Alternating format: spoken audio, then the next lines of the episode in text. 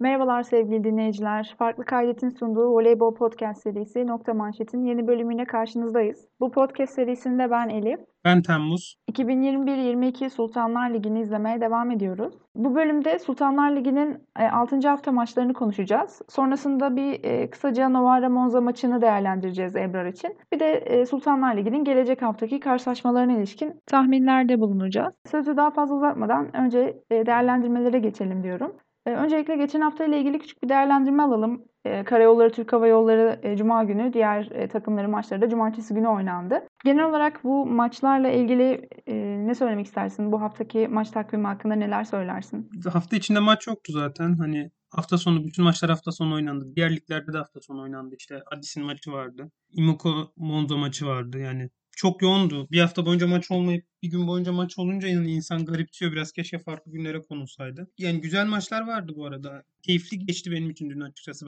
Ee, bir gün boyunca hani voleybol izlemek güzel oldu o kadar aradan sonra. Normalde sevmem bu kadar sıkışık bir takvimi ama bir hafta boyunca maç izlemeyip 6 saat boyunca 7 saat boyunca böyle voleybol maçı izleyince açıkçası benim için keyifliydi. Maçlar da bence geçen haftalara göre biraz daha rekabet düzeyi düşüktü. Bizim ligimizdeki maçlar için konuşuyorum. Aynı saatte çakışmayan maçlar arasından bir tek Galatasaray Fenerbahçe maçı biraz rekabetli geçti. Sarıyer bu hafta kötüydü. Genel olarak ortalama bir hafta. Evet e, geçtiğimiz haftanın fikstüründen sonra bir de maalesef ki gelecek haftanın fikstüründen önce e, oldukça çekişmeli bir bence haftaydı. Güzel maçlar oynandı. Yani sonucunun belli olduğu bazı maçlar vardı tabii. Bizi şaşırtmayan sonuçlarla e, biten maçlar vardı. Ama e, öyle bir maç vardı ki derbi maçı, Fenerbahçe Galatasaray maçı gerçekten hepimizin voleybol ihtiyacını, voleybol maçı izleme ihtiyacını karşıladı diyebilirim. Çok keyifli bir maçtı. Bu haftanın da en önemli eşleşmesiydi. Genel olarak keyifli bir maçtı. Maçı Fenerbahçe 3-2 kazandı. E, Zoran Terzic'in takımı maalesef yine 9-6'dan bir final setini kazanmış oldu.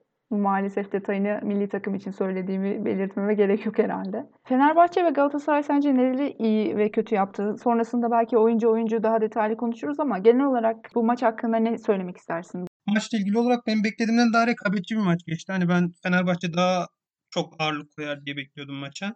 E, taraftarın etkisinin daha çok olacağını düşünüyordum. Bence taraftar yeterince etki edemedi maçta. Sanırım o, o anda başka bir futbol maçı varmış. Futbol maçında Fenerbahçe kötü oynayınca taraftarlar da biraz sinmiş açıkçası zaten Fenerbahçe'de hani oyun olarak çok iyi oynamadı bence. Bugün kötü oynayarak kazandı. Büyük takım olduğu için kazandı. Daha büyük bir takım olduğu için. Voleybol bazında Fenerbahçe çok daha büyük bir kulüp. E, bu şekilde kazandı. Kazanma kültürüyle kazandı bence. Daha tecrübeli oyuncuları olduğu için. Galatasaray biraz daha tecrübesiz bir takım. Fenerbahçe bu tecrübeli oyuncularının yardımıyla 5. sette. Tabii tecrübesiz oyuncularının da büyük bir katkısı var orada. Kazanmayı başardı. Galatasaray'da Antin sıra dışı bir performansı vardı. Bence bu çok etkiliydi. Ben Anti'den iyi servis satan takımlara karşı böyle bir performans hiç beklemiyordum. Bunu sürdürebileceğini de çok düşünmüyorum ama bu performansın maçı çok etki ettiğini düşünüyorum. Alexia çok iyi oynadı. Ee, geçen manşette çok iyi değildi ama savunmada bence çok iyiydi. Maçta Örge'den daha iyiydi. Ortalar biraz daha etkili oynayabilseydi Galatasaray'da bence Galatasaray maçı bitirebilirdi. Bir de dördüncü setin sonuydu sanırım Nilay girdi. Nilay'ın hataları vardı yani. Bence kötü bir değişiklikti o. Nilay çift vuruş yaptı. Paslar e, hatalı bir iki pası vardı. Hani Galatasaray kazanabileceği bir maçı kaybetti bence. Genel olarak maçı 3-1 bitirebilirdi Galatasaray.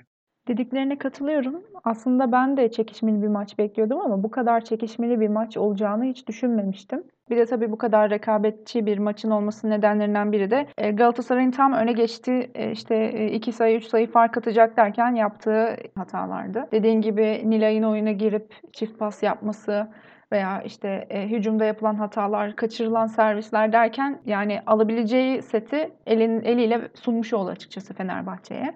İstatistik kağıdında da gözüküyor. Galatasaray 37 hata yapmış, direkt hata yapmış. Fenerbahçe 25 direkt hata yapmış. Evet iki takım da oldukça fazla hata yapmış ama Galatasaray'ın hata sayısı gerçekten çok fazla. Ee, dediğim gibi belki daha az hata yapsaydı, işte ilkin daha iyi oynasaydı, Ataman Güneyligil ya da en azından ilkin yerine Sude'yi oyuna alsaydı falan. İşte Gamze mesela dördüncü sette Alexia'yı unutmasaydı belki maçın sonu sonucu daha farklı olabilirdi. Sen de söyleyeyim ben 37 adet hata dikkatimi çekmemişti. İstatistik adını çok incelememiştim. Çok yüksek bir hata oranı. Hani maçta dikkatimi çekmişti ama bu kadar yüksek olacağını düşünmüyordum istatistik kağıdında çıkacağını. Hani ilk hafta itibariyle genel olarak aslında takımların hata sayıları çok fazla. Sezon ilerledikçe düşürebilirlerse daha keyifli maçlar izleyebiliriz. Evet, e, bakalım ileride e, Galatasaray nasıl bir performans gösterecek? Bu hata sayılarını azaltabilecek mi? Eee, şimdi maça dönecek olursak biz, eee, pozisyon pozisyon veya oyuncu oyuncu biraz, eee, öne çıkan performansları konuşalım, dikkat çeken performansları konuşalım. Pasörden başlayalım. Terziç'in bu maça Buse yerine Naz'la başladığını gördük. Birkaç maçtır artık Naz başlasın e, feryatlarımızı duydu herhalde e, bizim ve işte taraftarların. Sence Naz Buse'den farklı olarak ne kattı takıma ya da bir şeyler kattı mı? Naz'ın performansı hakkında neler söylemek istersin? Ee, öncelikle istatistik kağıdında da göründüğü gibi hani blok anlamında ciddi fark yarattı. Ee, Nas 4 blokla bitirdi maçı. Yani bence Buse maçta olsaydı Galatasaray Buse'nin bloğunu çok daha fazla kullanırdı. Naz'ınkini o kadar kullanamadı.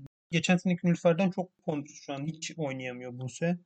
Ee, bence biraz büyük kulüpte oynamanın baskısını da kaldıramıyor. Yani taraftar baskısı da yüksek. Nasıl söyleyeyim? Biraz daha pişmemiş bir oyuncu. Yani biraz daha pişerek gelse oyuncular bu tarz genç oyuncular Fenerbahçe'ye çok daha iyi olur. Çünkü taraftar baskısı çok yüksek. İşte taraftarın bence ruh hali de biraz bunda etkili. Hani iyi oynadığında çok iyi, kötü oynadığında çok yani çok uçlarda yaşıyor Fenerbahçe taraftarı. Bu da oyuncuların psikolojisi eğer güçlü değilse kötü oynadıklarında o, o noktadan kalkmalarını zorlaştırıyor. Ee, hani bu senin Fenerbahçe'ye gelip hani orta seviye takımlarda parlayıp Fenerbahçe'ye gelen oyuncular gibi parlayıp hani Fenerbahçe'de bir sonraki seviyeye geçemeyen oyuncular işte en son Aylin'de oldu bu. Öyle bir oyuncu olmaya doğru gidiyor. Umarım hani böyle olmaz ve değişir ama hani üzücü açıkçası. Naz'ın bence savunması da Buse'den daha iyi.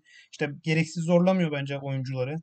Gerektiği kadar kullanıyor. Yani gerektiğinden fazla kullanmıyor. Bence oyun aklın Buse'den çok daha yüksek bir isim. Zaten Naz'ın en büyük özelliği bence oyun aklı. E, gerektiğinde gerekli isimleri devreye sokabiliyor. Dün ben paslarını biraz yüksek buldum. Sen de belirtmiştin tweetlerine.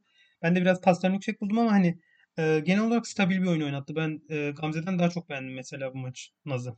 Evet, Naz tabii ki bence de Buse'den çok daha iyi oynattı takımı. Eee, ben de Buse oynasaydı çok daha farklı bir sonuçla maçın bitebileceğini tahmin ediyorum. Eee, bence de Naz'ın pasları biraz olması gerekenden yüksek. Pasları belki daha alçak olsaydı eee, hücumcuları daha net hücum yapabilirdi ama eee, yüksek olduğu için Galatasaraylı blokçular bloktan sektirmede pek sıkıntı yaşamadılar. Eda'ya attığı bazı paslar da sıkıntılıydı Naz'ın. Ee, ama yaptığı bloklar ve takımı harekete geçirişi tabii ki fark yarattı. O sahadaki duruşu, takımı e, birleştirici e, hareketleri fark yaratı, yarattı gerçekten. Naz tabii pasları bir de iyi de dağıttı. Yani mesela Buse olsaydı büyük ihtimalle ortaları unutmuştu. E, Arina'ya yine sol eliyle bir sürü plase attırmak zorunda kalmıştı ama e, iyi dağıttı gerçekten pasları. Ama dediğim gibi yani biraz daha alçak atsa rakibin bloğunu, rakip bloğa daha rahat yerleşemeyecekti. Galatasaray'a geçecek olursak da Gamze'nin zaman zaman pas kalitesinin dalgalandığını gördük. Gamze'nin ortalarla oynamayı seven ve varyasyonu da seven, hızlı oyun, oynatmaya e, yatkın bir oyuncu olduğunu biliyoruz. Genel olarak e, Gamze'nin bu maçtaki performansı hakkında ne söylemek istersin? Yani ben az önce de hani Naz'la Gamze'yi değerlendirirken değindim ben hani Naz'ı daha çok beğendim bence. Gamze'nin bazı yerlerde mesela 5. setin sonunda bence Alexia'ya attığı paslar biraz Alexia'yı ondan düşürdü. Alexia çok iyi girmiş sete. Set sonunda Galatasaray topu öldürmekte zorlandı. Anti'ye zaman zaman bence çok yatırdı paslar. Anti'nin çok fazla açısı kalmadı bence. Açıkçası yani Gamze benim sistem içinde beğendiğim pasör. Yani genel olarak da beğeniyorum ama ben bu seneki performansına göre bence hani ortalama hani ortalamanın biraz daha altında bir performans gösterdi bence Gamze. Daha iyi oynayabilirdi. Gamze'ye de açıkçası hani e, ortalar çok hani kullanışsız kalıyor Gamze. Yani o, o yönden de biraz şey yapıyor. Mesela oyunu renklendirmek için zaman zaman ortaları kullanmaya çalışıyor iyi manşetlerde falan ama ortalar hani buna e, ayak uyduramıyor. Geçen haftalarda biraz daha görevlerini yapıyorlardı. Hani çok inanılmaz bir katkı sağlamıyorlardı ama bu maçta mesela Fatma Beyaz çok silikti. Planin seç çok zorlandı mesela. Galatasaray'ın bir de bu iki orta oyuncusu hani boyları da kısa, aldıkları topların yüksekliği de düşük. Hani Gamze de bunda zorlanıyor muhtemelen. Hani ortalama bir oyun oynattı bence Gamze. Çok e, iyi bir maç çıkarmadı sezona göre. Bence de elindeki imkanlarla e, ortalama bir maç çıkardığını düşünüyorum ben de. Zaten Ataman Güney ile ilgili o paslarındaki kalitenin düştüğünü görünce e, Nilay'ı oyuna soktu. Pek istediği gibi gitmese de sonrası. E, normalde aslında ortaları bence de daha fazla pas atan bir pasör. Ama dediğin gibi ortaların hücumda topu öldürme sıkıntısı nedeniyle çok fazla ortaları tercih edemedi. E, yine maçı değerlendirirken söylediğim gibi dördüncü sette Alexia'yı unuttu. Hiç pas atmadı neredeyse. Ama genel olarak baktığımızda ben ortalamanın üstünde görüyorum. Çünkü maç eksiği olan, antrenman eksiği olan bir pasörden bahsediyoruz. Yani ben genel olarak iyi oynattığını düşünüyorum. Hızlı ve varyasyonlu oynatabiliyor. Arada bir bu varyasyonları denedi. Yine o pasların yüksekliği, alçaklığı, fileye yakınlığı e, uzaklığı açısından e, çok istikrarsızdı maç içinde. E, ama en azından kritik anlarda kime pas kaldıracağını biliyordu genel olarak yani. Genel olarak bunları söyleyebilirim. Pasör çaprazlarının performansını da konuşmak isterim. E, Fenerbahçe'nin transfer ettiği Kore Ligi'nden gelen e, Rus pasör çaprazı Lazareva. E, onunla başlayalım. Şu ana kadarki performans hakkında ne söylersin? Yani hem bu maç hem de sezon öncesine göre beklentilere kıyasla bu, bu zamana kadar çıkardığı maçlar hakkında ne söylemek istersin? Açıkçası sezon öncesine göre hani beklentilerin çok üstünde bir performans sergiliyor Lazareva. Ve dünkü maçta da bence Fenerbahçe'nin istikrarlı olarak belli bir seviyede maç genelinde oynayan tek oyuncusuydu. Sürekli belli bir seviyede. Dördüncü setin kazanılmasında bence etkisi çok büyüktü Lazareva'nın. Çok kritik toplar geçti bence orada. Lazareva'nın genel olarak bence savunmasını ve bloğunu biraz geliştirmesi lazım. Vargas gelene kadar hani ben idare edebileceğini düşünmüyordum açıkçası Lazareva'nın ama şu ana kadar gösterdiği performans hani Vargas gelene kadar idare edecekmiş gibi duruyor açıkçası. Bu arada Vargas geldiğinde de hani Nazareva'dan çok üstüne çıkabilir mi hani? Açıkçası sakatlık yaşaması da çıkabilir ama mesela geçen senelerde ki e, Vargas, Vargas'ın hani bit kaldı gibi bence Lazareva şu an. Katkı olarak hani o seviyede katkı veriyor baktığında takımı. Tabii Vargas hani kritik topları çok fazla alıyordu. Çok fazla takımı taşıyordu. Yani Vargas kadar yüklü büyük değil ama takımı bence gereken katkıyı yapabiliyor hani.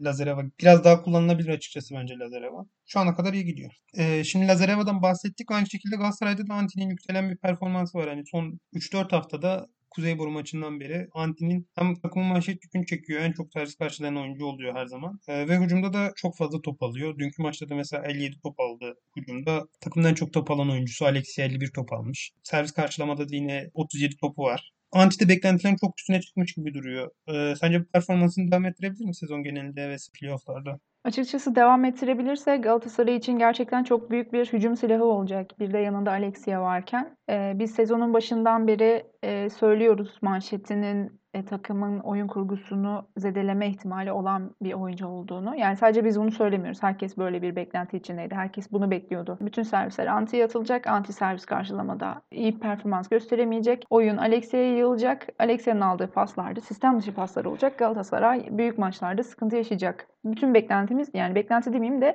ihtimaller bunun üzerineydi daha çok açıkçası ama Anti artık yazın nasıl çalışmış bilmiyorum. Milli takım e, sezonunu da belki verimli geçirdi bilemiyorum.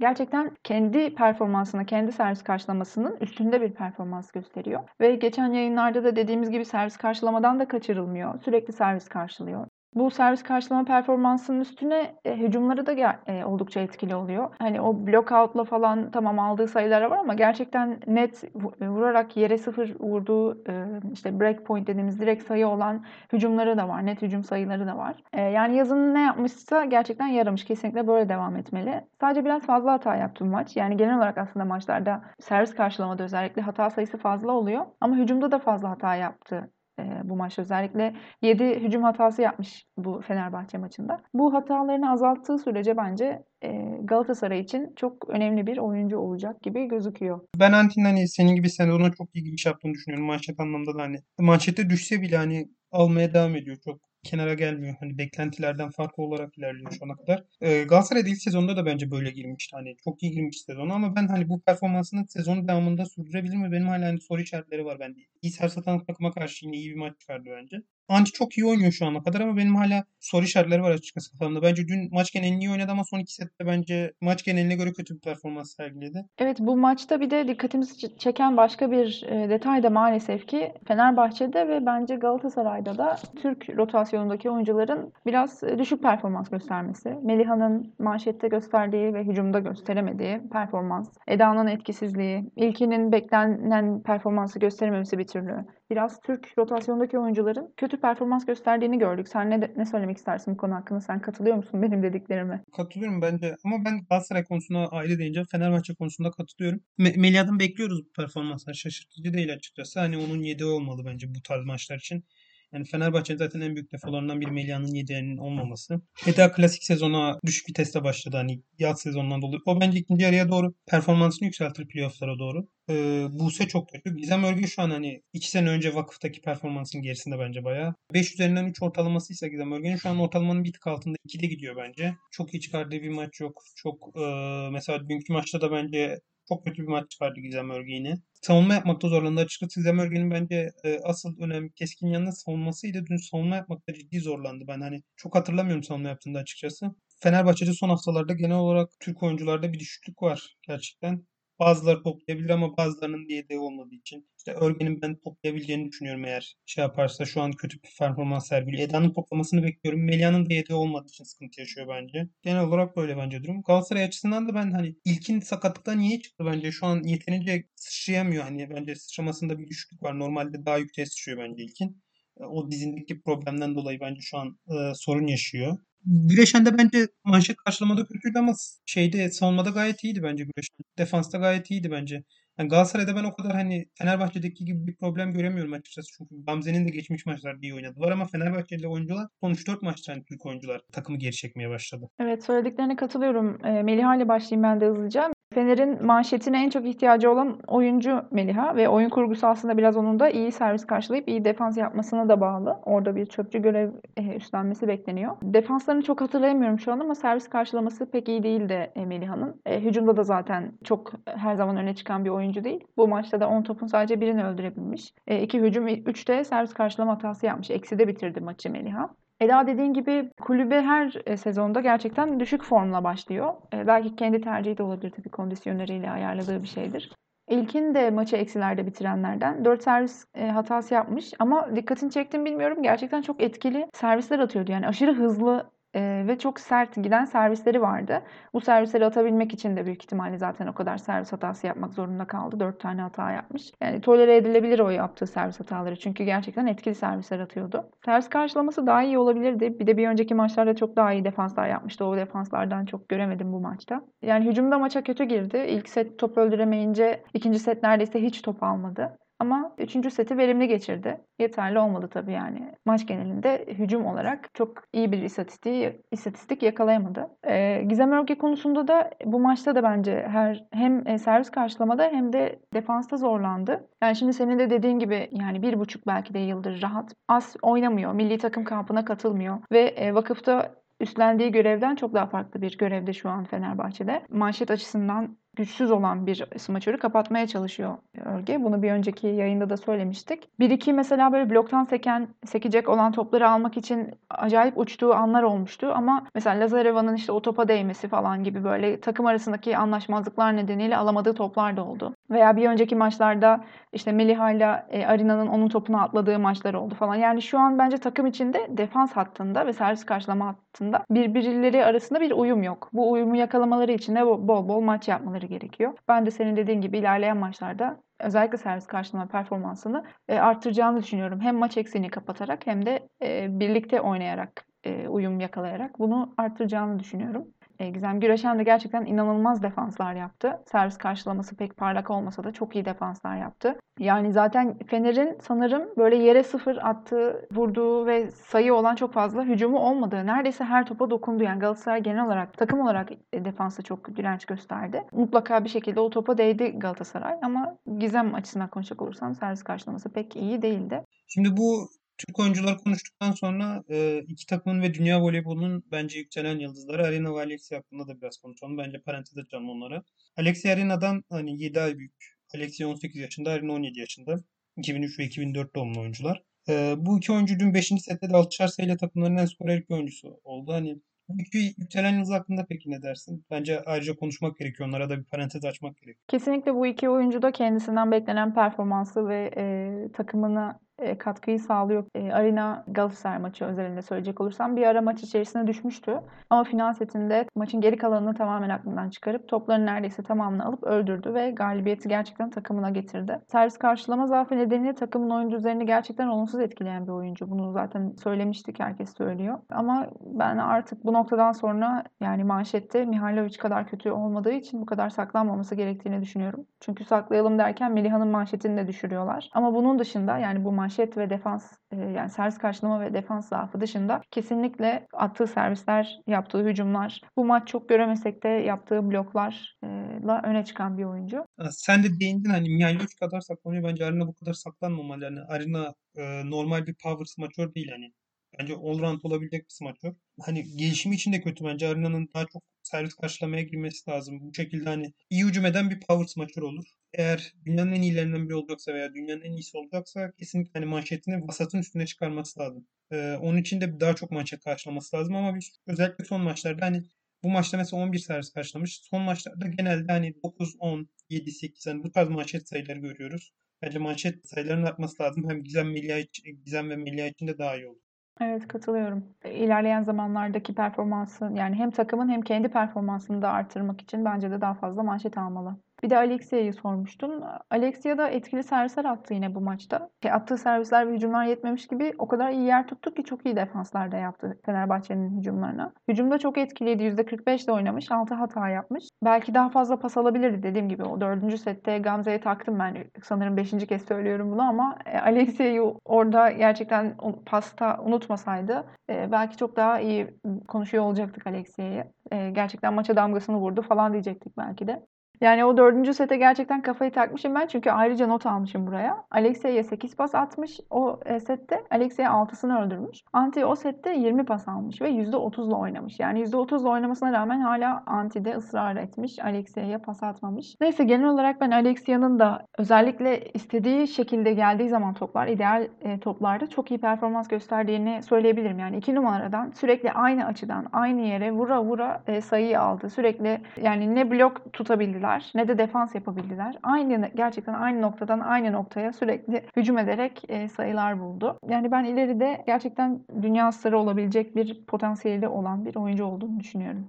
Sana katılıyorum ben genel olarak söylediğin şeylere katılıyorum. Katılmadığım bir nokta yok. Öncelikle Arina ile başlayayım. Arina bence maç genelinde hani kötü bir maç çıkardı açıkçası ama 5. sette oyuna ciddi etki etti zaten. %86 ile oynadı 5. sette. 17 yaşında bir oyuncunun maç genelinde böyle işte sürekli kenara gelip falan böyle oynaması cidden çok etkileyici. Özellikle servisleri de çok korkutucu. Hani maçta kötü bir performans sergiledi ama servisleri yine etkiliydi ben Arena'nın hani servislerini biraz daha servis kalitesini arttırdığında hani nasıl bir oyuncu olacak çok merak ediyorum ama e, az önce de dedim Arena'nın manşetini geliştirmesi lazım hani. En üst seviye bir yıldız olacaksa, dünyanın en iyisi olacaksa. Zu'dan sonraki devir için devirdeki smaçör, dünyanın en iyi smaçörü olacak oyuncu olarak görülüyor. Onun için de manşetini geliştirmesi lazım. Geri kalan noktalarda katılıyorum. Zaten geçen bölümlerde de Arena hakkında konuşmuştum. Alexia'ya değinmek istiyorum. Alexia benim hani Twitter hesabımda takip edenler bilir. Benim çok beğendiğim bir oyuncu. bence Alexia'nın gelişim çizgisi Arena kadar hızlı değil. Arena çok hızlı gelişiyor. Alexia o kadar hızlı gelişmiyor. Ama Alexia da mesela bence sürekli oyununa bir şeyler katıyor. Yani çok gelişime açık bir oyuncu. Dünkü maçta mesela yine plaseleriyle bence çok etkiliydi. Plaselerini çok etkili kullanıyor. Geçen senelere göre oyununa plase eklemiş. Sen de dediğin gibi dün savunmada iyiydi. iyi yer tuttu. Onun dışında servislerini geliştirdi bu sene yine. Hani sürekli bir şeyler ekliyor oyununa Alexia. Böyle devam ederse ben de Alexia'nın hani çok teknik bir çapraz zaten. Dünya starı olabilecek bir çapraz olduğunu düşünüyorum. Ben Boşkoviç Egon'u kadar oyun etki eder mi? Hani hala o fizik olarak benim kafamda sorunlar var ama Boşkoviç ve Egon'un altındaki sınıfa girecek bir çapraz olarak görüyorum. Yani belki şu anda girdi de diyebiliriz. Açıkçası son girdi demeyelim de yani e, girmeye yakın diyelim. Son maçlarda çünkü iki büyük takıma karşı Eczacıbaşı ve Fenerbahçe'ye karşı ciddi oyun etki etti. Keşke devşirebilsek yani. Benim bu yönde isteğimi de bilenler bilir yani. Neyse zaten Twitter hesabından açıkça Alexia'yı çok değerlendiriyorum. Burada da aynı şeyleri tekrarlamak istemiyorum. Türk pasaportu aldığı falan konuşuluyor ama bakalım şartlar el veriyor mu, oynayabiliyor mu? Sonuçta da kendi milli takımıyla da oynadı falan. E, belli bir süre için en azından Alexia defteri bizim milli takımımız için kapalı gibi gözüküyor şu an. Bu kadar oyuncuyu konuştuktan, detaylıca değerlendirdikten sonra sence maçın MVP'si, en değerli oyuncusu, performansıyla maçın seyrini etkileyen oyuncusu kimdi? Şimdi şöyle bence maçın kazanan tarafında Fenerbahçe'de hani dediğim gibi dönem dönem iyi performanslar vardı. MVP seçmek zor Fenerbahçe tarafından. Seçsem birini ben hani Lazareva düzenli bir performans sergiledi. Dördüncü set etki ama beşinci sette mesela Arina daha çok öne çıktı. Onun dışında diğer oyuncular da yani Lazareva diyebilirim Fenerbahçe tarafından ama hani içime çok sinen bir MVP seçimi değil. Galatasaray'da mesela bence Anti daha çok MVP hak ediyor. Maçı kaybettiler ama ama şimdi o da kritik yerleri kötü oynadı. Açıkçası MVP seçmek zor bence maçta. Ben hani seçmekte zorlanıyorum. Hani zorunluluktan Lazareva diyorum. Evet, yani, böyle, çok öne çıkan, eee, herkesin önünde performans gösteren bir oyuncu bence de öne çıkmıyor. Ama, eee, maçın seyrini değiştirmek mi denir buna tam olarak bilmiyorum ama Fenerbahçe'ye maçı kazandırmada diyeyim. En çok, eee, katkısı olan final sette, eee, gerçekten yıldızlaşan Arina'yı ben MVP olarak söylüyorum. Eee, maçın geneline baktığımızda belki bu kararım değişebilir ama, eee, maçın gerçekten kazanılmasında etkisi olan ve dediğim gibi maçın geri kalanını tamamen unutup o sette olması gerektiği gibi oynayan bir oyuncu olduğu için Arina'yı seçiyorum ben de. Eee, Fenerbahçe Galatasaray derbisini uzunca konuştuktan sonra şimdi haftanın öne çıkan bir diğer maçını konuşalım. Maalesef federasyon sağ olsun yine bu maçı da aynı saate koyduğu için birçok kişi izleyemedi. Eee, tekrarını izlemek zorunda kaldık. PTT bu maça kadar namağlup liderdi. Eczacı'yı zorlayacağını düşünenler de vardı ya da işte bu maç Eza- bu maçı Eczacı kolay alır diyenler de vardı. Biz geçen haftaki programda 3-0 Eczacı alır diye tahmin etmiştik. Öyle de oldu. E, maçla ilgili ufak bir değerlendirme alalım hemen. Öncelikle ne demek istersin maçla ilgili, maçın sonucuyla ilgili? Şöyle söyleyeyim hani maçla hakkında konuşabilecek çok bir şey yok. Yani zaten ben de sonradan bakabildim maça. Senin dediğin gibi program sıkışıktı. Bir de şöyle bir durum var. İlk setin sonunda hani yayın çok kötü olduğu için geri gidiyor, donuyor falan. Hani ilk set nasıl bitti anlamadım ben açıkçası. İlk setle ilgili pek şeyim yok. Boşkovic sanırım orada çok fazla toplanmış. Biraz boş bol oynamışlar ilk set. Tabii istatistik kağıdından söylüyorum. İstatistik kağıdı da çok şey değil. Set sonu mesela 17. 18. sayıdan sonra biz izleyemedik yani yayın kalitesinden dolayı. Ama maçın kalanında hani benim gördüğüm kadarıyla PTT'nin hani zirvesi düşük bir takım. Çok sınırlı bir takım hani. Belli seviyede stabil bir performans gösteriyorlar ama bu tarz büyük takımlara karşı hani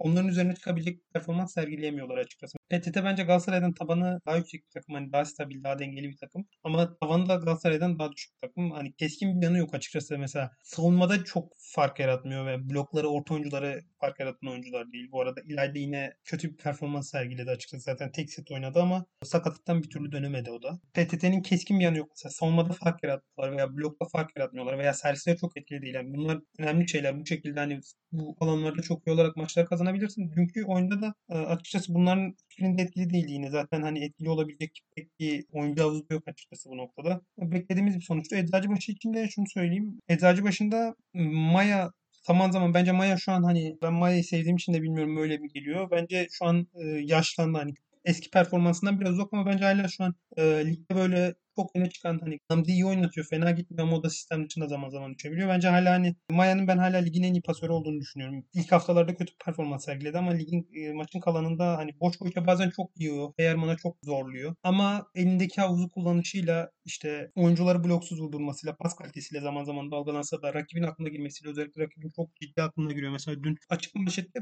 kes attı yani. PTT'liler yapan bunu 2-3 defa yaptı maçta. İşte e, oyuncular falan çok kullanıyor.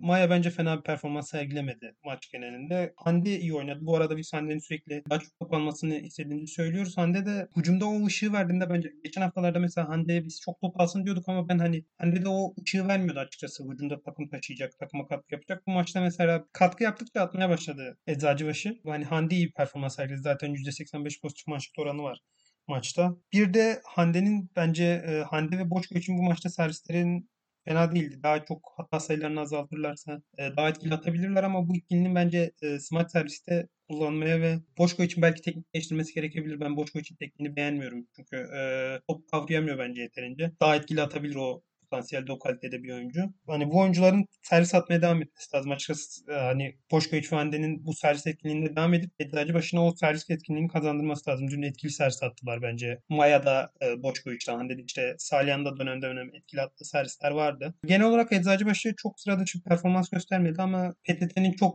zirvesinin düşük olmasından dolayı rahat bir şekilde kazandı açıkçası. Ben zaten geçtiğimiz podcast'te yanlış hatırlamıyorsam bir Galatasaray kadar direnç gösteremez PTT. Boşkoviç'e o kadar önlem alabileceğini düşünmüyorum demiştin. Ee, öyle de olmuş galiba çünkü Boşkoviç'e hiç blok tutamamışlar. Yani sektirmiş olabilirler. Ben maçı izleyemedim. Ee, ama hiç blok e, bloklanmamış hücumda e, Boşkoviç ve defansta e, çıkan e, hücum sayısı ise 24 hücumdan sadece 10'unu defansta çıkarabilmişler. Geri kalan hepsini öldürmüş. 3 de hata yapmış galiba Boşkoviç. E, etkili bir oyun oynamış yani baskın bir oyun oynamış. E, maçın istatistikleri aslında paylaşıldı ama Eczacıbaşılı taraftarlar ısrarla o istatistiklerin e, yanlış olduğunu söylüyor. Hande aslında o kadar pas almadı e, diyor Twitter'da. Yani belki sistem dışı toplar Hande'ye yükseltilmiş olabilir. Sonuçta orada aldığı pas sayısı değil yaptığı hücum sayısı yazıyor ama e, Hande de sistem dışı top öldürmede o kadar başarılı bir smaçör değil. E, 21 kez hücum etmiş. %43 ile bitirmiş. Aldığı topların çoğu sistem dışı olsa %43 ile bitiremezdi bence. Yani dediğim gibi bir istatistiklerde de yine bir sıkıntı var. E, bilmiyorum hani çok sağlıklı yorumlar yapamayacağım büyük ihtimalle. Açıkçası söylediğim bazı noktalar doğruydu. Ben de maç hani atlat atlat izlediğim için boş geçiyor. Ben bloktan çok top sektirdiklerini açık hatırlamıyorum. Savunmada birkaç defa değdiler ama hani bezdiren bir savunma yoktu boş karşı. Hande'nin de hani biraz kötü paslara vurdu oldu. Bu arada maçta Eczacı ve şeyi denedi özellikle. Uzun süredir denemiyorlardı. Hande'yi e, varyasyonlu vurdurmayı denediler 3-4 defa. Hani 3'e kaydırdılar işte manşetten şeyden çıkıp ortaya geldi vurmaya çalıştı. Hani ben Eczacı başının Eee, bunları arttırması gerektiğini düşünüyorum. Hani böyle biraz daha renkli bir oyuncu tercih edebilir açıkçası. Bir de şeye değinmek istiyorum Eczacıbaşı. Sanırım hani ilk altıda komple şeyin kafasında da oturdu Ferhat Akbaş'ın da artık.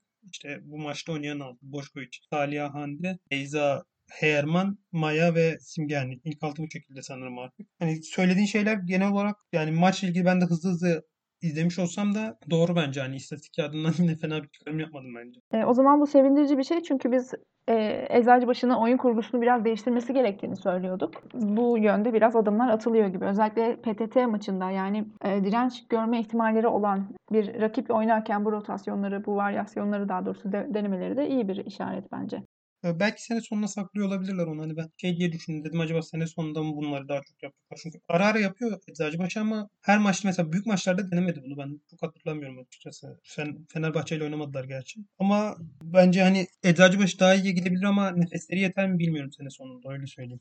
Ee, Şimdi Eczacıbaşı'nı konuştuk. Ligde diğer büyük takım hani ligin yeni lideri. Liderinin maçına geçelim. Yani Vakıfbank Nilüfer eşleşmesi. Vakıfbank yine rotasyon yaptığı bir kadroyla rahat bir şekilde kazandı. 3-4 haftadır Vakıfbank zaten rotasyon yaptığı bir rekabet seviyesi düşük maçlar ortaya çıkıyor. Ee, rakipler çok direnç gösteremiyor. Ben maçın tamamını izleyemedim ama üzerine hani uzunca detaylı şekilde konuşabileceğimiz pek bir olay olmaz sanırım. Bazı smaçör performansları etkiliydi bugün. Kabe ve Baş başladı sanırım hani. Bu oyuncularla bu smaçör ikilisiyle ve e, maçla ilgili ne dersin genel olarak? Evet vallahi ben Vakıfbank'ta olmama rağmen ben de izlerken çok zorlandım. Normalde Vakıfbank'ın maçlarını izlerken zorlanmıyorum. Çünkü oyuncuların gelişimlerini yakından takip etmeye çalıştığım için, özellikle dikkat etmeye çalıştığım için ama hem biraz sıkıcı bir maçtı hem de çekim açısı nedeniyle de seyir zevki düşüktü. Senin de dediğin gibi Vakıfbank rotasyonla oynadı maçı. Fark açtıkça e, bazı oyuncularını, daha genç oyuncularını, yedek oyuncularını oyuna soktu. Yani genel olarak çok büyük bir sıkıntı yoktu Vakıfbank cephesinde. Derya'nın servis karşılaması ve Meryem'in özellikle ilk set hücum performansının e, dışında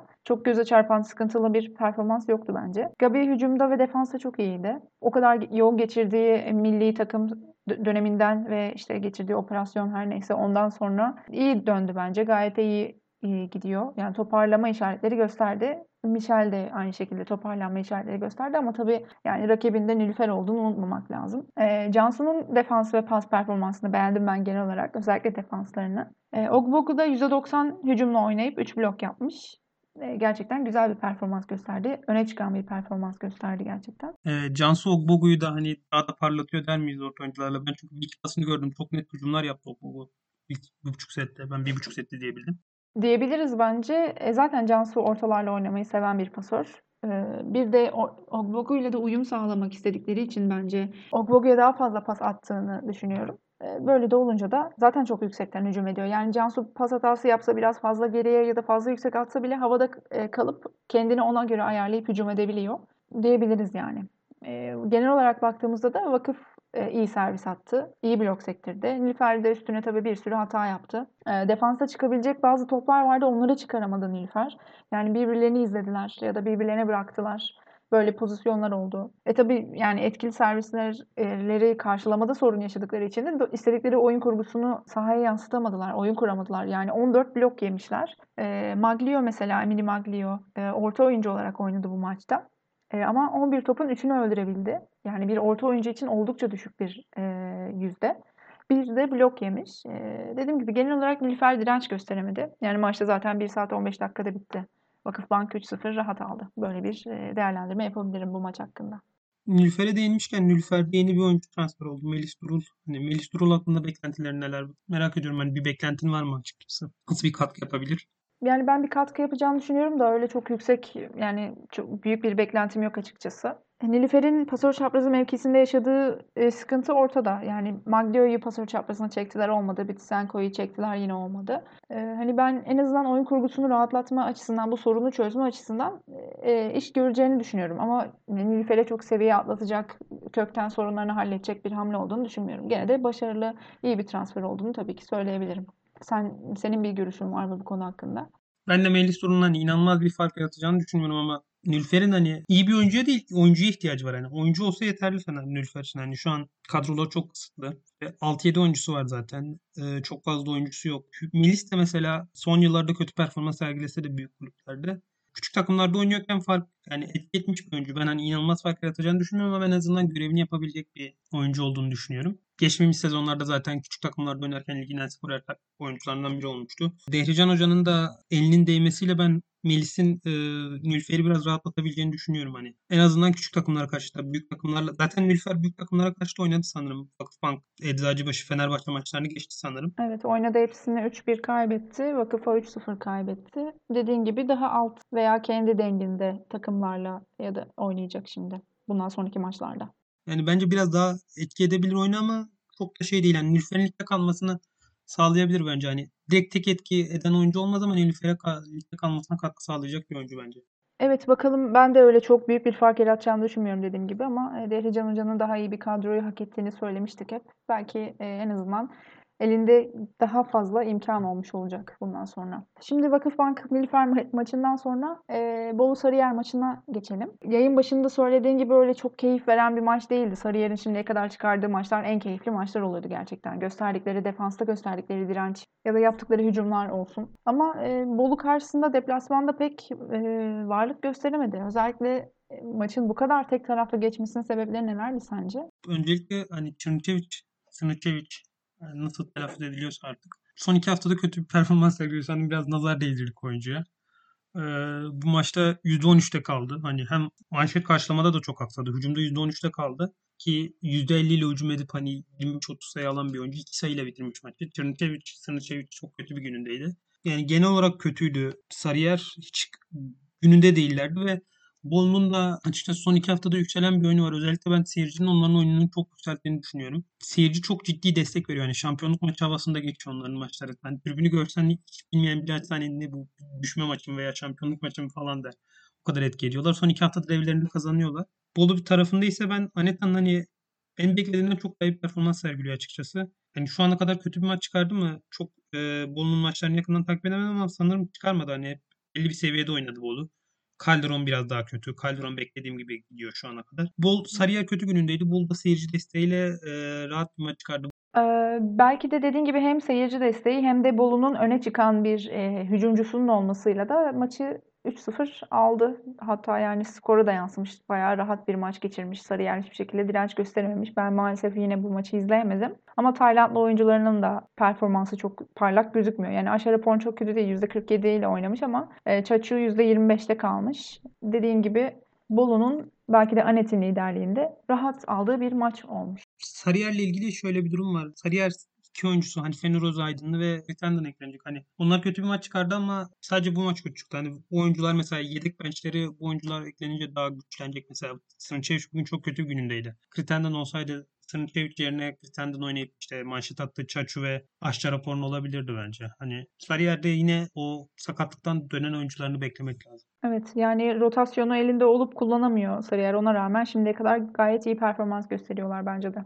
Şimdi ise haftanın belki de en büyük çekişmeye sahip olan ama birçok voleybol severim. Ben izleyemedim. Sen izledin sanırım. Programın e, sıkışıklığından dolayı kaçırdığı eşleşmeye geçelim. Kuzeyboru Lig'de ilk galibiyetini aldı. 3-2'lik bir skorla Mert Grup Sigorta'ya karşı kazandı. Bu maçla ilgili ne dersin? Yani Kuzeyboru bu sefer neyi doğru yaptı ve e, ve bu maçı kazanabildi. Benim istatistik adından gördüğüm kadarıyla köşe oyuncuları iyi katkı yapmış. Fulden oyunu iyi etki etmiş. E, ne dersin bu oyuncular hakkında ve maç hakkında?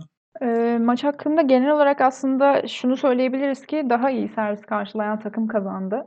Aslında Kuzey Boru e, daha fazla hata yapmasına rağmen e, Mert Grup Sigorta'yı yenebildi. Yani Mert Grup Sigorta'dan daha fazla direkt hata yaptı. Oyuncu performansları açısından bakacak olursak da Mert Grup Sigorta'da Paskova takıma pek istenen katkıyı veremedi açıkçası. Hücumunun yanında servis karşılaması da takımı çok zora soktu. E, zaten onun iyi oynadığı setleri aldı Mert Grup Sigorta. Ama top öldüremediği setleri de kaybetti. Yani onu biraz onun performansı çok etkileyici oldu açıkçası maçın gidişatında. Pasör çaprazları Mert Grup Sigorta'nın e, Gayla 4. sette top öldürmede çok zorlandı. Yediği bloklar ve yaptığı hücum hatalarıyla veri, kendi verimliliğini de düşürdü. Maçın çekişmeli olacağı aslında daha ilk setten belliydi. Çünkü güzel bir mücadele vardı sahada. Ancak maçın geri, e, genelinde e, ama özellikle de birinci sette Mert Grup Sigorta'nın pasörü Can, Cansu Aydınoğulları'nın pasör çaprazı Gayle Gonzalez'e pasları çok alçak kaldı. Paskova'ya da tam tersi çok yüksek paslar attı. E, zaten belki de bu e, hücumcuların yüzdesinin düşük çıkmasının nedenlerinden biri de aldıkları paslardı açıkçası. Ee, ama dediğim gibi sonuç olarak Kuzey Boru 2-1 geriden gelip final setine götürdü maçı ve son sette hem Rick hem de Fulden senin de dediğin gibi net hücum sayıları bulup e, takımca hücumda hatasız oynadılar. Hem smaçör attı hem pasör çaprazı Kuzey Boru'da gerçekten beklenen katkıyı verdi. E, özellikle final setinde neredeyse hücumda hatasız oynadılar. Sanırım hiç hata yapmadılar e, Kuzey Boru ekibi. E, Mert Grup Sigorta'da maalesef aldığı manşetlerle oyun kurmada zorlandı ve pasör çaprazı dışında hücumda kimseden destek alamadı ve final setinde farkla 15-7 farkla kaybetti. Bu hafta konuşmadığımız iki maç kaldı. E, Karayolları ve Türk Hava Yolları maçı ve Yeşilyurt Aydın Büyükşehir Belediye maçları. Bu iki maç hakkında ne dersin? Yani Türk Hava Yolları deplasmanda beklendiği gibi 3-0 galibiyet elde etti. Karayolları'nın da gözde Türk Hava Yolları'nda da Polen pasör çaprazı olarak oynuyordu ama her iki takımın da pasör çaprazı top öldürmede zorlandı bu maçta. Madison zaten çoğu topu aldı. 38 pas almış maçta. Polen 32 pas almış onun yanında. Yani aslında Türk Hava Yolları Karayolları maçı e, tek taraflı bir maç oldu. Çok mücadeleci geçmedi. Karayolları çok fazla hata yapmasaydı belki e, ma- maçın bazı anlarına direnç gösterebilirdi. Bir bazı set sonlarında gerçekten vites arttırdığı anlar oldu ama 17 hata yapmışlar yani. Bir de bunlar bunlara tabii file hatası vesaire falan da eklenecek yani 17'nin 17 artı diyeyim ben ona. Hem çok hata yaptılar hem de pasör çaprazı Gözde top öldüremedi. 39 kez hücum etmiş Gözde. 6 hata yapıp 3 kez bloklanmış. %21 ile oynadı maç boyunca. Yani daha önce de demiştik biz bir önceki yayınlarda sanırım. Madison iyi oynuyorsa galibiyet zaten kaçınılmaz oluyor Türk Hava Yolları için. Hele ki o maç zaten e, Türk Hava Yolları'nın düzeyinden oldukça düşük bir takıma karşı oynanıyorsa. Yani beklenen bir galibiyetti. Rahat bir maç oldu. E, deplasmandan başka bir galibiyet de Yeşilyurt Aydın maçı oldu. Aydın Yeşilyurt'u 3-1 yendi. İlk setin e, set sonu Yeşilyurt bir ara öne geçti ama Aydın hücum sayılarıyla seti aldı. Sonraki setlerde Yeşilyurt pek direnç gösteremedi. Aslında ilk, ilk sette böyle bir acaba e, Aydın'a diş geçirebilecek mi diye heyecanlanmıştım ama bu performansını devam ettiremediler. Yani bu maçta ilginç olan Aydın ikinci seti aldı ama e, Greta 11'de 4 yapmış hücumda. E, Güldeniz 6'da 1 Ezgi Bektaş 7'de 0. Yani %35 ile hücum ettiği seti kazandı Aydın. Bunu söyleyerek kapatabilirim yorumu sanırım yani. Yeşilyurt o kadar hatalı oynuyordu ki Aydın'ın gene böyle çok bir şey yapmasına gerek kalmadı. Yani tabii haklarını yemeyeyim. Bundan sonraki setlerde hücumda kendilerini toparladılar ama e, öyle çok da e, yüksek performans gösterip e, aldıklarını söyleyemeyeceğim. Yani 3-1 kazandılar. Yeşilyurt'un biraz pasif oyunu nedeniyle. Ben de maçı izledim hani Karayollar TV maçını izledim ama hani üzerine konuşacak bir şey yok. Sen zaten konuşulacaklar ekledin. Karayollarının sadece hani hücum gücü yüksek bir köşe oyuncusuna ihtiyacı var açıkçası şu an. Yani gördüğüm kadarıyla öyle gözde iyi girmişti ama Kupa Voley'de iyiydi şu an. Ligde beklenen performansın çok gerisinde. Hani bunu söyleyebilirim ben de. Şu an gelecek hafta dair tahminlerimizi yapacağız. Hani 7. hafta eşleşmelerine baktığımızda benim gözüme çarpan çok açıkçası rekabetçi bir maç yok. Çok haftanın maçı diye seçebileceğim pek bir maç da yok açıkçası. Hani senin bu hafta ile ilgili e, maçlarla ilgili değerlendirmelerin, skor tahminlerin neler olur? Bence de öyle çok öne çıkan bir e, maç fikstürü yok 7. haftada. Fenerbahçe PTT ile oynayacak. E, deplasmana gidecek Fenerbahçe. 3-0 belki en kötü ihtimalle 3-1 rahat olacağını düşünüyorum. Vakıfbank'ın da Mert Grup Sigorta'ya deplasmana gidecek. Yine e, rotasyon oynayacağını düşünüyorum. Bu son maçlarda yaptığı gibi. Hatırlayacak olursak Vakıfbank Bolu maçında bazı e, setin bazı noktalarında dirençle karşılaşmıştı. Anet'in hücumları falan olsun, e, yapılan defanslar olsun. Mert Grup Sigorta'yı da öyle çok rahat yeneceğini düşünmüyorum. Karayolları maçından ve Nilüfer maçından biraz daha e, zorlu bir maç olacak bence Vakıfbank için. E, Galatasaray'ın Karayolları maçı da bence çok rahat geçecek. 3-0 net galibiyet bekliyorum. Eczacıbaşı Aydın maçında açıkçası aynı şeyi bekliyorum. Ben Eczacıbaşı'nın pek rotasyon deneyeceğini düşünmüyorum. Daha doğrusu şöyle, Eczacıbaşı'nın e, ideal ilk altısıyla başlayıp fark açarsa rotasyona gideceğini bekliyorum. Peki Eczacıbaşı'nın hani rotasyon yapmasını gerektirecek bir programı var mı? Hani mesela ben bunu düşünüyordum diyordum Eczacıbaşı rotasyon yapsa ama hani Şampiyonlar Ligi'nde yok Eczacıbaşı. Kulüpler Dünya Şampiyonası'nda oynamıyor. Ee, Sevkap'ta uzunca süre bir kolay rakiplerle oynayacak. Ve sadece lig var önlerinde. Hani çok fazla da rotasyon yapmasını gerektirmiyor gibi. Hani belki Maya'yı biraz dinlendirebilirler. Ne dersin sen hani buna? Sen söyledin diye söylüyorum. Ya bence benim üzüldüğüm bir nokta Jordan Thompson açıkçası. Thompson'ın tribünde olması beni çok üzüyor. Ee, geçtiğimiz sezon belki isteneni veremedi ama sonuçta kendi pozisyonun dışında bir pozisyonda oynuyordu. Bekleneni veremesi bir nebze normal bence. Artık biraz Boşkoviç'in dinlendirilip e, Thompson'ın da oynatılması taraftarıyım. E, Hande'nin ikinci, üçüncü, dördüncü hücum opsiyonu olması yerine e, kritik anlarda tercih edilmesi, daha öne çıkması taraftarıyım. Hani ilk altı değişmese bile oyun kurgusunun biraz değiştirilmesi taraftarıyım açıkçası. Beklentim bu. Üst düzey turnuvalara katılsınlar veya katılmasınlar. Sonuçta ilerleyen belki sezonlarda böyle bir hedef artırırlarsa şimdiden onların e, çalışmalarını yapmaları gerekiyor bence. Yani dediklerine katılıyorum. Hani ben biraz daha garanti oyun oynamalarının sebeplerini hani ben şey olarak görüyorum. Galatasaray yani beklenmedik bir mağlubiyet. Çünkü Eczacıbaşı bence sezon planlamasında Galatasaray'ın önünde bitirmeyi hedefliyor. Ee, ondan dolayı bu zor bir takvimde çok risk almadılar ama bundan sonra bence yavaş yavaş risk alabilirler. Bu arada e, Aydın Eczacıbaşı maçı bence eğer Aydın'da Nicoletti girerse ve Aydın seyircisi biraz etki ederse Eczacıbaşı rakibi biraz küçümserse bir ihtimal hani biraz keyifli geçebilir diye bakıyorum ama maçı Eczacı kazanır muhtemelen. Ee, diğer maçlar hakkında Kuzeyboru Yeşilyurt. Bence Kuzeyboru bu maçı kazanır. Hani ilk galibiyetlerini geçen hafta aldılar ama galibiyet yok Yeşilyurt'un. Kuzeyboru ilk galibiyetini, ilk galibiyetini almasına rağmen e, bence bu maçı kazanacak zaten. Kendi evinde de oynuyor. Destek olabilir belki. Destek gelebilir buradan. Sarıyer Nülfer maçı e, belki biraz bize zevk verebilir. Hani 5. sete falan uzayabilir. Ralliler uzayabilir. E, beklentimin e, yani en yüksek olduğu diyeyim diğer diğer maçlar arasında maç bence Sarıyer Nilüfer maçı. Melis de oynarsa belki oyun kurgusunu bir şekilde oturtmaya çalışırlar. Sonuçta herkes kendi pozisyonunda oynayacak. Sonuçta Nilüfer lig başında Fenerbahçe'den Eczacı'dan set almış takım. Belki biraz daha böyle direnç gösterirler ve iyi performans gösterirlerse Sarıyer'in de zaten çekişmeli maç sendromu var biliyoruz belki 5 sete giden bir maç görebiliriz.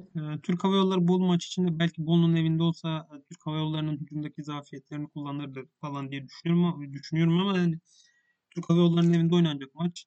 O yüzden e, bu maçta rahat geçer. Yani genel, genel olarak ligin şu anki gidişine göre, sürecine göre, yani başlangıcına göre kötü bir hafta geçmesini bekliyorum. Hani cumartesi günü oynanacak. 6 gün maç izleyemeyeceğiz ve kötü bir program var. Ondan sonra salı gününe kadar beklememiz gerekiyor.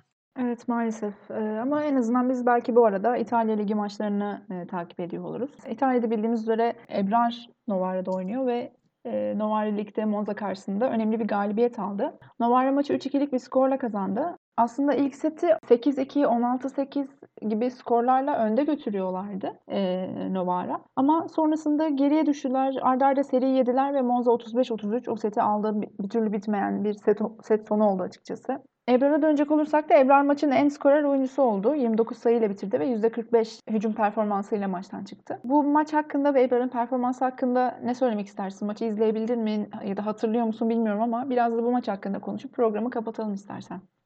Ben açıkçası maçı kesik kesik izledim. Net değerlendirmelerim yok. Belki sen daha iyi değerlendirebilirsin bu maçı. Benim gördüğüm kadarıyla Ebrar fena oynamadı. Zaman zaman oyundan düştü ama 4 numarada top öldürmekte zorlandığı yerler vardı. Zaten Lavarini çıkardı onu. Ama şey oldu sanırım. İki setin sonunda Lavarini birer kenara alıp hiç oyunu almadı ve o setleri kaybetti. Novara. Lavarini'nin tercihleri bence biraz sıkıntı olabilir burada. Yani soru işareti olabilir. Maçın uzamasının sebeplerinden biri olabilir. Zaten ilk sette önde oldukları seti kaybetti. Kaybettiler. Ve Katerina Bossetti. Benim maçta yine hani blok manyağı oldu yine maçta. Hani zor bir şey mi bilemiyorum ama çok zorlanıyor. Hani Katerina sakatlıktan bir türlü dönemedi. Şu anda 4 maçta 20 blok yedi. Yani ortalama 5 blok yiyor maç başına. %30 da hücum ediyor. Katerina'nın performans soru işareti açıkçası. Ebrar'ın Imoco maçından sonra böyle iyi bir maç çıkarması, e, yüksek sayılara çıkması açıkçası önemliydi. O maçta çok kötüydü. Bu maçta en azından topladı biraz daha. Evet, Ebrar'ın performansı bence de iyiydi. Ben her zaman yaptığım gibi pasörle başlayayım hızlıca. Yani Hancock'ın performansı e, gene aynı maalesef. Ben hala iyi bir oyun oynattığını düşünmüyorum. Yani Ebrar'ın arka alan hücumlarının ne kadar e, yani ön hücumdaki turuna göre daha etkisiz olduğunu biliyoruz. Ama ne zaman arka alana gelirse sürekli Ebrar'a pas kaldırdı. Ön turlarını boş geçirip arka e, hücumları yaptırdı sürekli Ebrar'a. Ve sadece tek iyi söyleyebileceğim şey Hancock'la ilgili. Çok fazla ikinci topu kullanan bir pasör bildiğimiz üzere. Sürekli smaç vuruyor, topları değerlendirmeye çalışıyor. Yani fileye kaçan her topu e, smaç vuruyor. Yani o, o topu fileden çıkarmaya çabalamak yerine kolay yolu seçip kaldı bence. E, ama karşısında bu sefer Danesi olduğu için blokta onu yakaladı. E, ondan sonra da bir daha zaten hiç denemedi sanırım.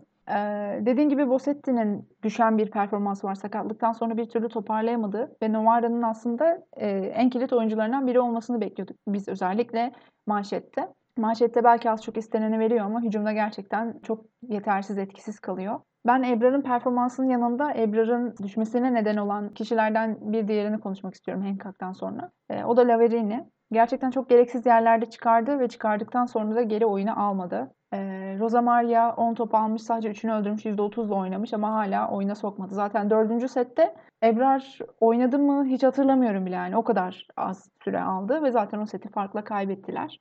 Ee, genel olarak Ebrar'ın performansını beğendiğim ama Lavarini'nin müdahalelerini ve Hancock'ın e, oyun kurgusunu beğenmediğim bir maç oldu. Bundan sonraki fikstürleri de herhalde bir iki maç e, böyle rahat geçecek maçlar oynayacaklar. Belki de Ebrar daha fazla pas alıp e, daha iyi bir oyun kurgusuyla e, Novara oyununu ilerletebilir. Göreceğiz e, ilerleyen maçlarda. Bu programımızın da sonuna geldik. Konuşmamız gereken bütün her şeyi konuştuk sanırım fazlasıyla. E, bir sonraki programda yine görüşmek üzere. Hoşçakalın.